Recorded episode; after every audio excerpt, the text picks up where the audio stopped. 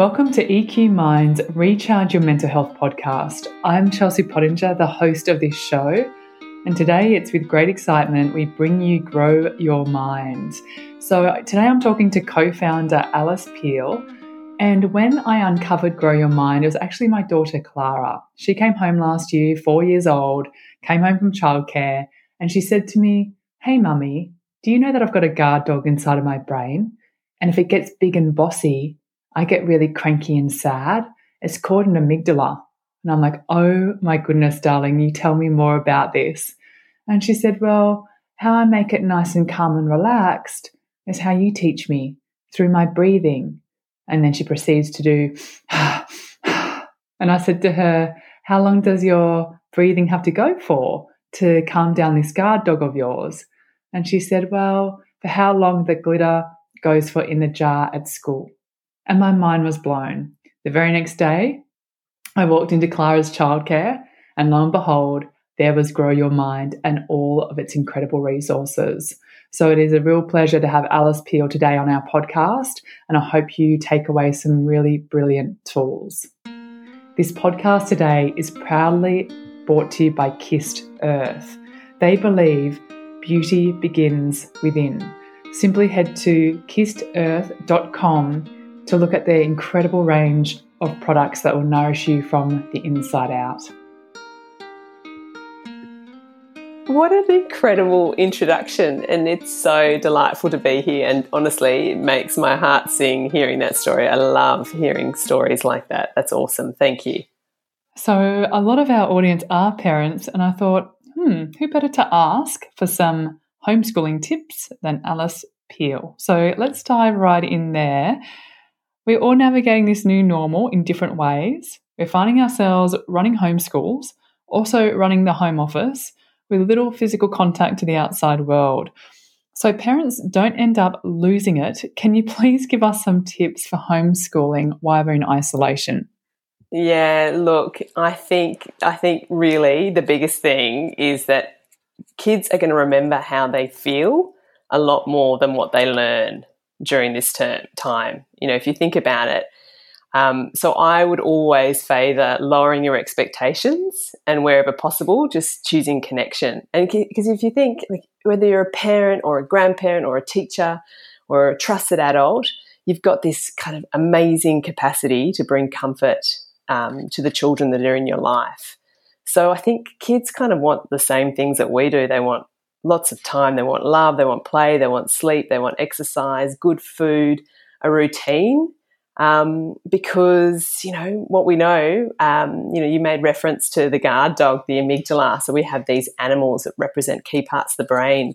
And the guard dog, um, we always have this analogy of the guard dog that you know, if you think about walking past someone's house, and a dog can go completely kind of nuts barking at you and you're just walking past the house. It's got its it's got it wrong but it's trying to protect.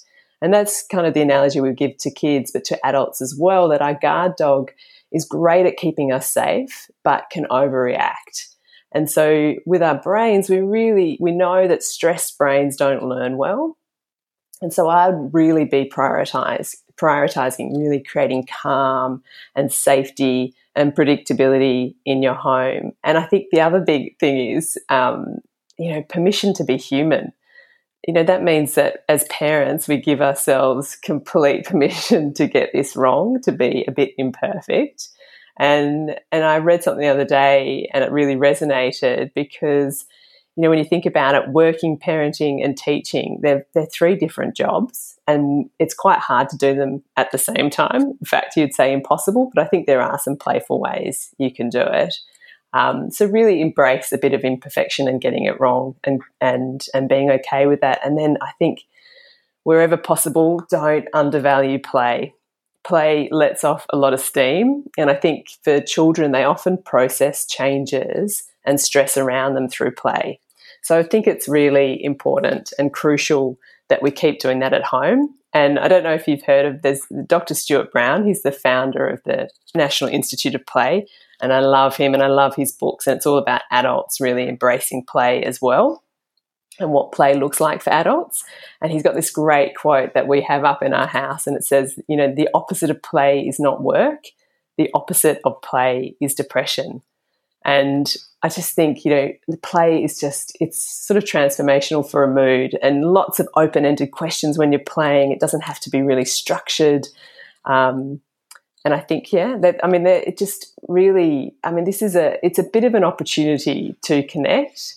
Um, and I think that if we can keep all the, you know, the animals in our brain which we have, you know, we've got the wise owl and the sifting sooty and, and the um, elephant, and they all represent key parts of the brain. If we keep them all chilled out and relaxing, um, then everyone's going to come out of this in a, in a better way, in a more positive way.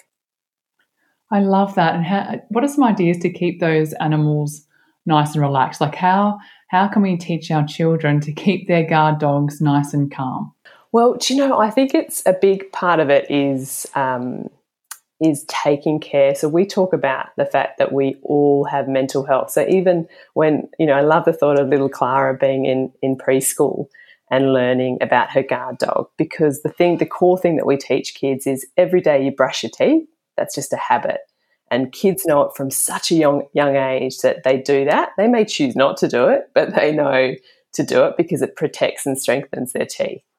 And then what are the everyday habits you can create that protect and strengthen your mental health? So I think a big thing is just going, we've all got mental health. So, you know, we, we teach in, in schools with tiny little kids that are running around and telling me, I just did this for my mental health. They're playing with a friend or, or whatever they might be doing. But at home, in terms of looking after your mental health, it can be so many things, you know, finding joy. I'm a big fan of chasing joy and awe and, you know, that might be connecting um, to nature.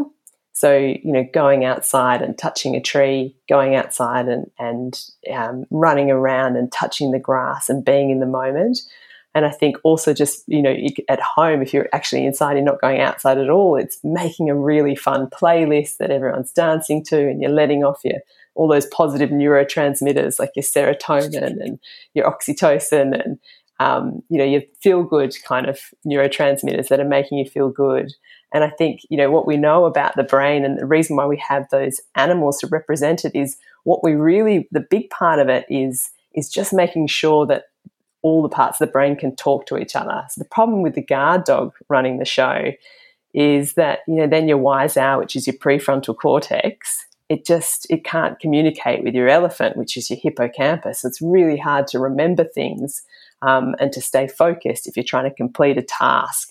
And and it's really hard, you know. Then we've got this analogy of the sifting sooty, and the sifting sooty represents the the RAS, the reticular activating system, which is you know your focus area, and and it's it's very tricky for all these animals to communicate if your guard dog's big. So just doing some mindful breathing and being in the moment is a really quick, fast way to get the animals back chatting to each other you know, writing down a list with your kids at the start of the day of the things they love that they can do at the moment, like really shifting the focus to what can you do is another way to keep all the animals chatting. Moving your body, getting your endorphins keeps everyone chatting, keeping the guard dog nice and small so everyone can have a conversation.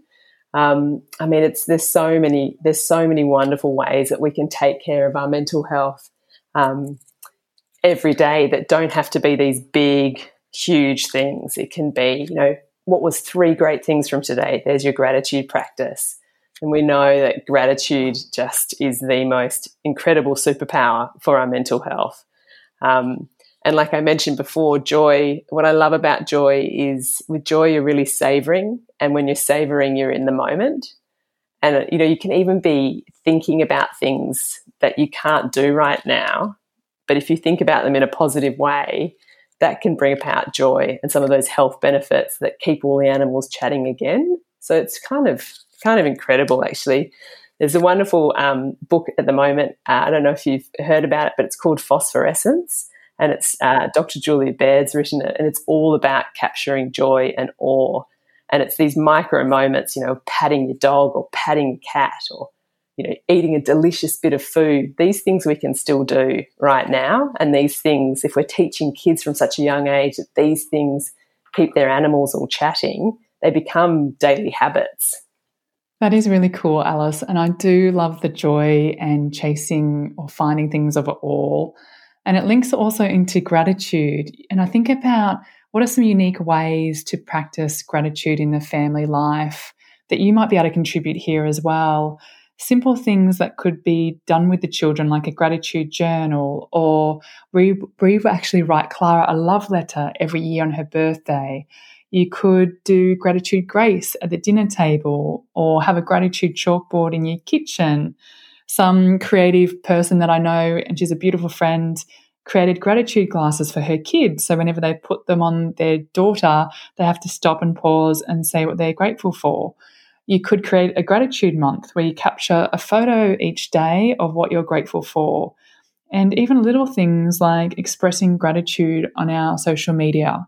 So, do you have any ideas around those kinds of things? Totally. And you know, it can be it can be so simple. It can be what was your happy moment today? Because that's getting you to kind of take stock and, and start kind of, you know, looking around for the happy moment throughout the day too. And also, we have this, we actually have this cool thing that we do with kids of all ages, um, where, you know, everyone, generally speaking, has two hands. And so we get them to look at their hands. And on one hand, we get them to memorize, memorize five core things that they're thankful for the sort of unshakable things, whether it might be at the moment, you know, their family, their animals, their health, their safe home. Um, maybe it's their morning run or their delicious food in their fridge, but they've got five core things that are always there to remind them and give them a bit of perspective. And your hand's always there, so you can look up at your hand. They can trace their hand and they can draw those things that represent the core things that they're thankful for. And it's lovely because the hand's always there. And then on the other hand, um, is a really simple mindfulness technique of called uh, finger breathing, where basically you go around each finger, starting from your thumb, and you breathe in as you trace your thumb, and then you breathe out as you come down the other side of your thumb, and then you breathe in as you go up your finger, and so on, till you get all the way to the end of your five fingers. And so then what you're telling kids is everything that they that they need is on them in terms of being resilient, they can emotionally regulate by doing their finger breathing. And they can also look when they're struggling and they might feel hard done by or something hasn't worked out the way they wanted to. They can look at their other hand and go, but I've still got my five core things to feel thankful for. And that's my superpower. And that's my superpower I can use at any time. And it's what I love about it is we have kids of all ages, you know, older kids when they're nervous about taking an exam, for instance, or speaking in public they look at their hand and they do their finger breathing. They can do it really quietly. No one knows they're necessarily doing it.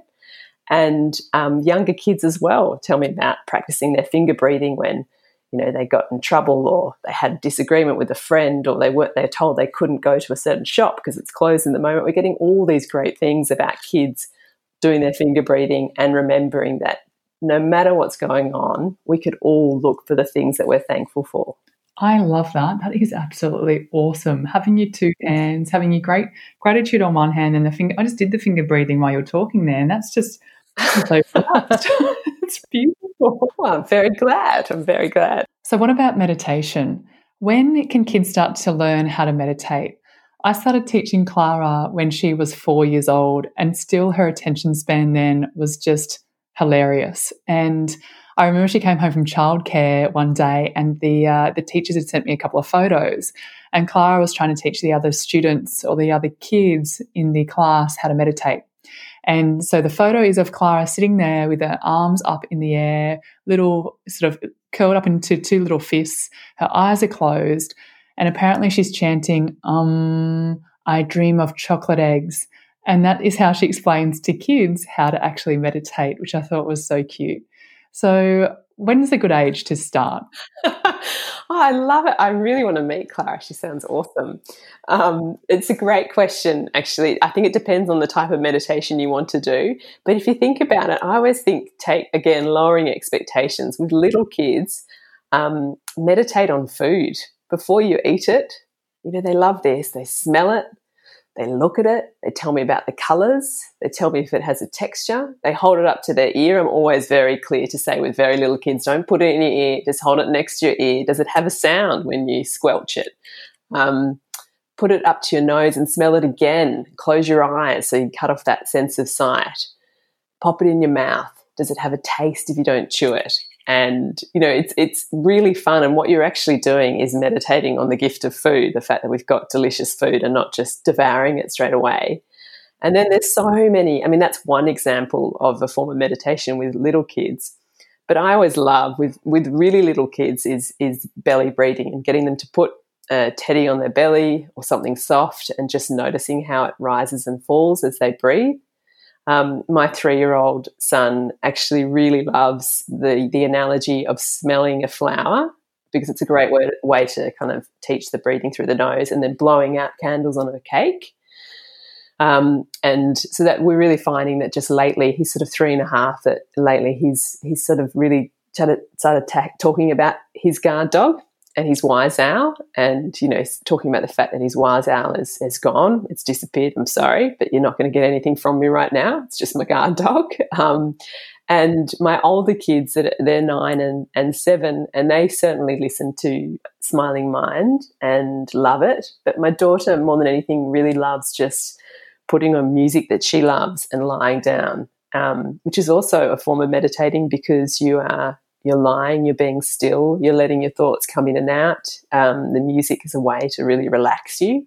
So I don't think it has to be listen to this, do this. I think it's about finding the, the things for your kids that, that, that actually resonate with them, that relax them, that they don't kind of have a reverse effect of going, I hate it, it's boring, I don't want to do it just trying to bring lightness and fun and and that's really for us that's why we came up with these animals um, was because we felt like it gave a bit of purpose to meditation so i was teaching in schools and loving it um, but always slightly obsessed with well-being and really noticing that the kids that were doing well not just academically but socially were the kids that could emotionally regulate and the kids that could you know give meditation a bit of a go but for other kids, I was also seeing that they just didn't see the purpose. And when we when I kind of came up with this idea of animals and keeping everyone chatting and that meditation was a way to keep everyone chatting, they really kind of had their buy-in then of, oh, okay, this sounds kind of cool. If I want to get really focused and better at basketball or better at writing stories or whatever it might be, better at making decisions and, and using my wise owl, then meditation's one way of doing that. Um, and I think that's why, you know, for Grow Your Mind, we're not just meditation. We love meditation, but we're all about just providing loads of invitations for ways that you can have good mental health and practice good mental health and, and keep everyone, you know, chatting in your brain. So I think there's lots of things on offer. We're so lucky at the moment, the time that we're living in, that there's all these meditation apps and, and ways that you can kind of introduce and then try again a bit later. And that's the other thing I would say actually to parents is to persevere a bit. Sometimes I hear parents talk about the fact that they tried it and their kid really resisted and didn't like it. And then I would just I would just say, well, you know, try again. It's a bit like food. Give it another crack in three months' time and see if your taste buds are kind of adapted to it. I love that. Give it a crack. That is so Aussie saying that. So that's why I love Grow Your Mind. You know, you guys have got a buffet of different tools to equip our children. And I want to just segue over to there's a there's a lot of us working parents. How can we have any tips around how we can have some kind of harmony right now in our household?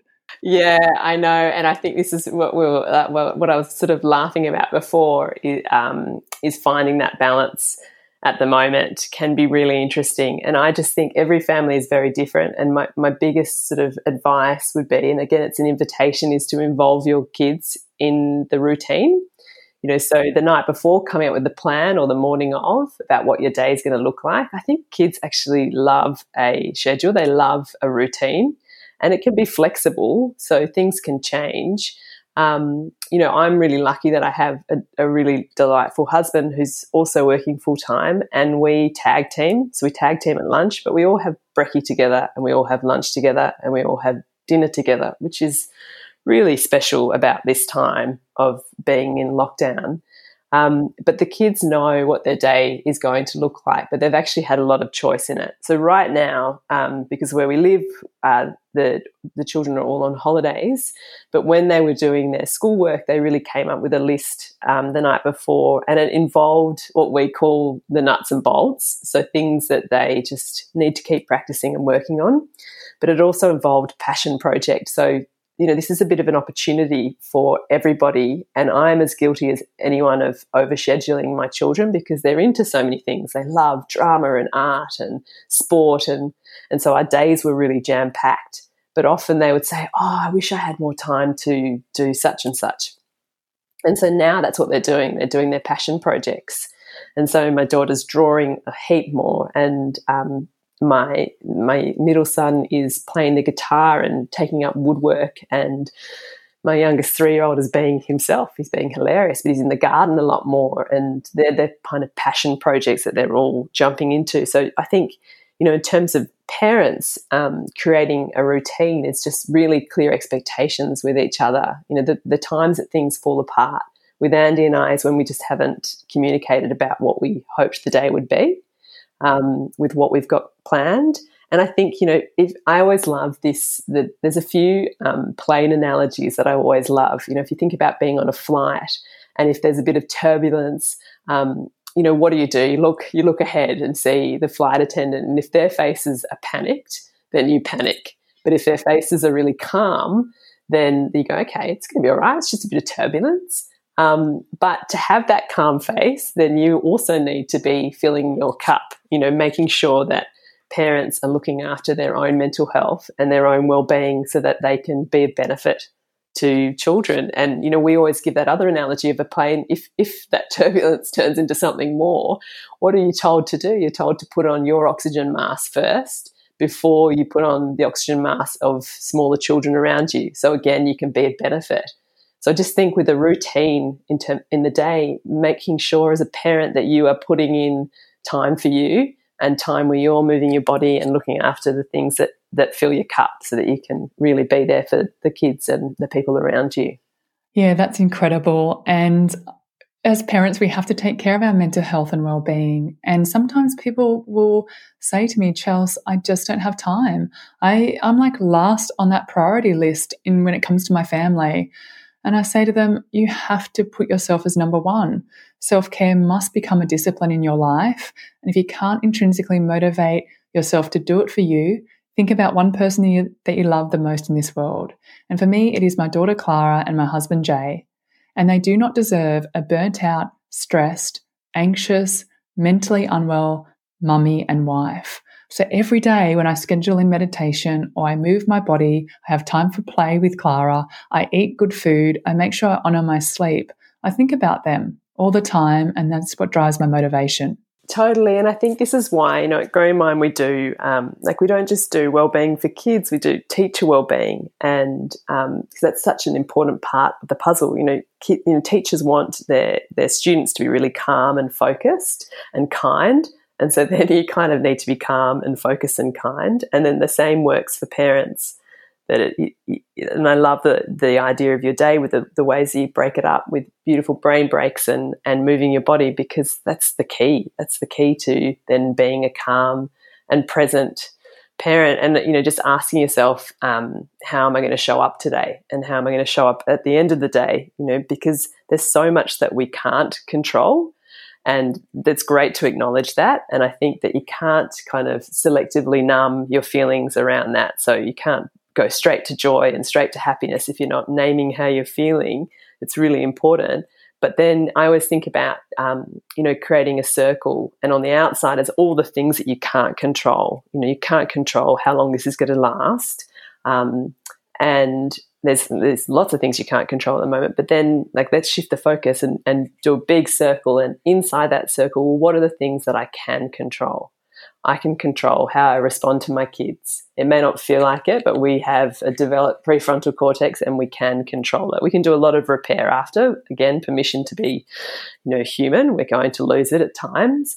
Um, but you can control how you repair and then you can control the fact that you move your body every day that you eat food that nourishes you, that nurtures you, um, you know, that you call friends that, that fill your cup again, not the friends that panic you, but the friends that lift you at the moment. And you can control, you know, your news intake and where you're getting it from. So really focusing on, on that. And the kids can do that too. Like what are, what are the things that I can control?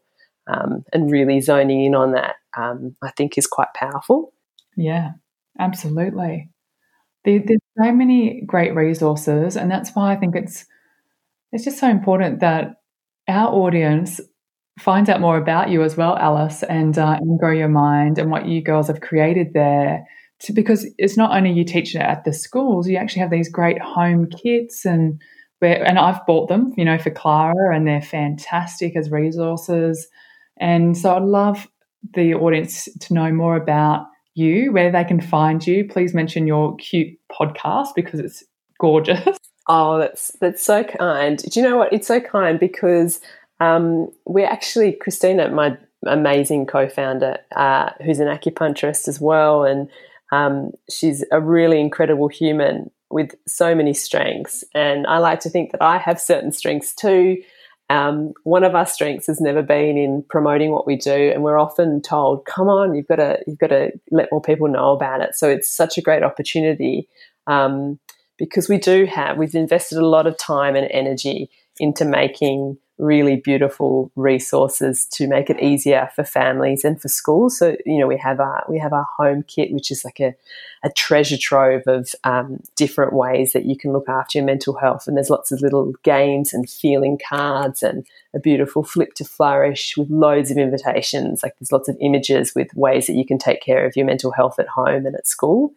Um, and we have games. We've got a weeds and flowers game. Um, it's like snakes and ladders. I always laugh with parents saying, you know, if you want to teach your kids resilience, play snakes and ladders with your children and, and win and watch what happens as they go down the snake.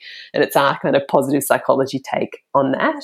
So the weeds are, you know, not getting your way and having a tantrum or um, you know, being unkind because you feel angry, and the flowers are all the sort of flourishing um, invitations around, you know, picking up rubbish even though it's not yours, taking three deep breaths even though you're ang- when you're angry. Um, so that gets you up the board, which is kind of cool, and it's a very playful game. Um, and then we also have we're really proud of our podcast because the podcast is basically just all kids. It's all kids teaching other kids about their mental health. So there's there's seven episodes and each episode has a different theme and the the children in it are just so fantastic and engaging. They're year five and six kids and they talk about you know compassion or being of benefit or hope because we know that hope is a really important thing to grow at the moment. It's like the perfect antidote to fear and anxiety. And the podcast we created because we're actually um, we're, we're quite a proud b corp and so a B Corp basically means that you know you have to meet quite high standards of verified social and emotional, social and environment rather, environmental performance. Um, so it's kind of a, business that's you know force for good. So we're really proud of that. And one of our things is making our content as accessible as possible, which is why we made the podcast. So if you think about it, it's almost like a your well-being lesson done for you. So it means any teacher and any parent around the world can have access to Grow Your Mind. Um, and there's free colouring in sheets for each episode, which we've all been loving. In fact, even Bancho has been sitting and listening, um, even though the podcast is very much designed for primary school age kids. He's been, I think, because his brother and sister are listening, he's been sitting and, and drawing and colouring in as well um, and laughing at a few of the jokes because the kids are just brilliant on it. So I would really encourage people to to, to find it. It's on Spotify and iTunes, and it, it's it's really delightful. We're really proud of it, actually. If we can teach our kids this kind of stuff and get to them at the ground roots level to give them these beautiful resilience mental health strategies, you're just setting them up for a fantastic, happier life. So, thank you for all of the work that you girls do. We really appreciate it. And thank you for your time this morning on the podcast. Oh, thank you so much, Chelsea. I have loved it. If you're enjoying EQ Mind's Recharge Your Mental Health podcast, please don't forget to subscribe so you'll always know when there is a new episode. To continue on your calm journey, I really encourage you to download our free ebook to learn, grow, be inspired, and live a happier life. Simply go to eqminds.com.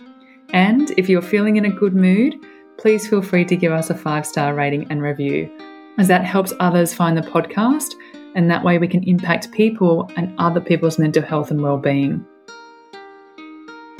This podcast is for general information purposes only. It is not advice and it is not a substitute for seeking medical or healthcare professionals' advice. Any use of the information contained in this podcast or show notes is at the user's own risk.